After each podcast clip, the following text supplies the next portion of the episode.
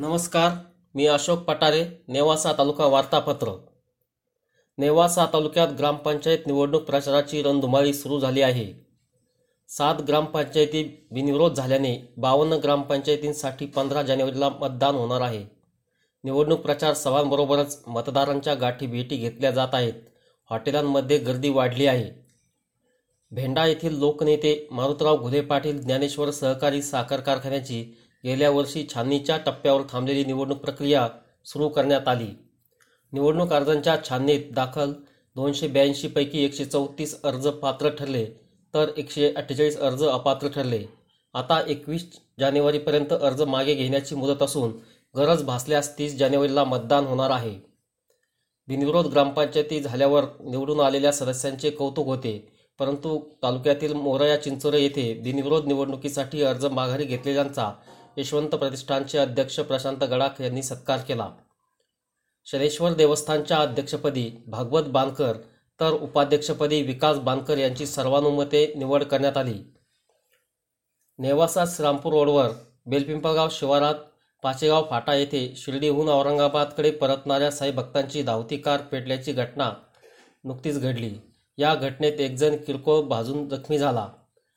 या कारमध्ये एकाच घरातील चौघे साई दर्शनावरून परतत होते.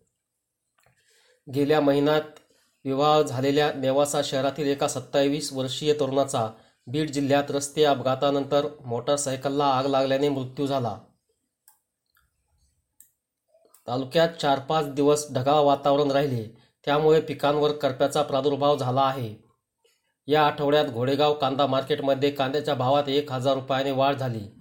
कांदा पुन्हा चार हजार रुपये क्विंटलवर गेल्याने शेतकरी वर्गात समाधान व्यक्त होत आहे. वडाळ्यातील तरुणाने विधवा भावजईशी विवाह करून वाईट रूढी परंपरांना बाजूला ठेवत एक चांगला आदर्श समाजापुढे ठेवला. सोनई येथे टेलरिंग व्यावसायिकाच्या नावाचे फेसबुकवर बनावट अकाउंट तयार करून त्यावर अश्लील फोटो व व्हिडिओ टाकल्याची घटना घडली. याबाबत दाखल फिर्यादीवरून नगर तालुक्यातील देहरे येथील एका महिलेवर नगरच्या सायबर क्राईम विभागाने गुन्हा दाखल केला. एस टी बसने प्रवास करताना घोडेगाव ते नेवासा फाटा या दरम्यान गंगापूरच्या एका महिलेचे बॅगमधील पाच तोळे सोन्याचे दागिने व वीस हजाराचे रोख रक्कम चोरीस गेल्याची घटना घडली. नेवासा शहरात भरदिवसा घरफोडीची घटना घडली. वडाळा भैरोबा येथे अनधिकृत उत्खनन करून दगड वाहतूक करणारे दोन डंपर व एका ट्रॅक्टरवर तलाठी यांनी साडेसात लाख रुपयांची दंडाची कारवाई केली. अल्पवयीन मुलीस फूस लावून पळवून नेऊन तिच्यावर अत्याचार केल्याच्या प्रकरणातील महाराज पिंपळगाव येथील आरोपी मुक्तार शेख याला नेवासा येथील अतिरिक्त जिल्हा सत्र न्यायालयाने दहा वर्षाची सश्रम कारावासाची शिक्षा सुनावली.